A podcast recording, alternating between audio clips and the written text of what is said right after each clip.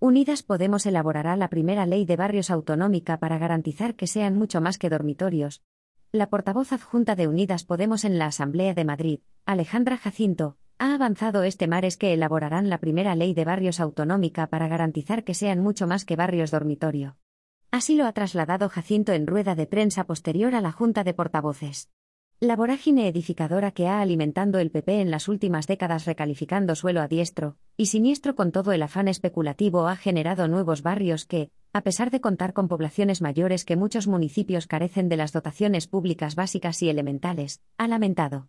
Es por ello que quieren elaborar esta normativa que llevarán a la Cámara Regional una vez que hayan visitado todos estos barrios, con el fin de garantizar que sean mucho más que dormitorios y que tengan centros de salud, centros escolares, bibliotecas, polideportivos y transporte público. En vez de crecer las infraestructuras crecen las malas hierbas.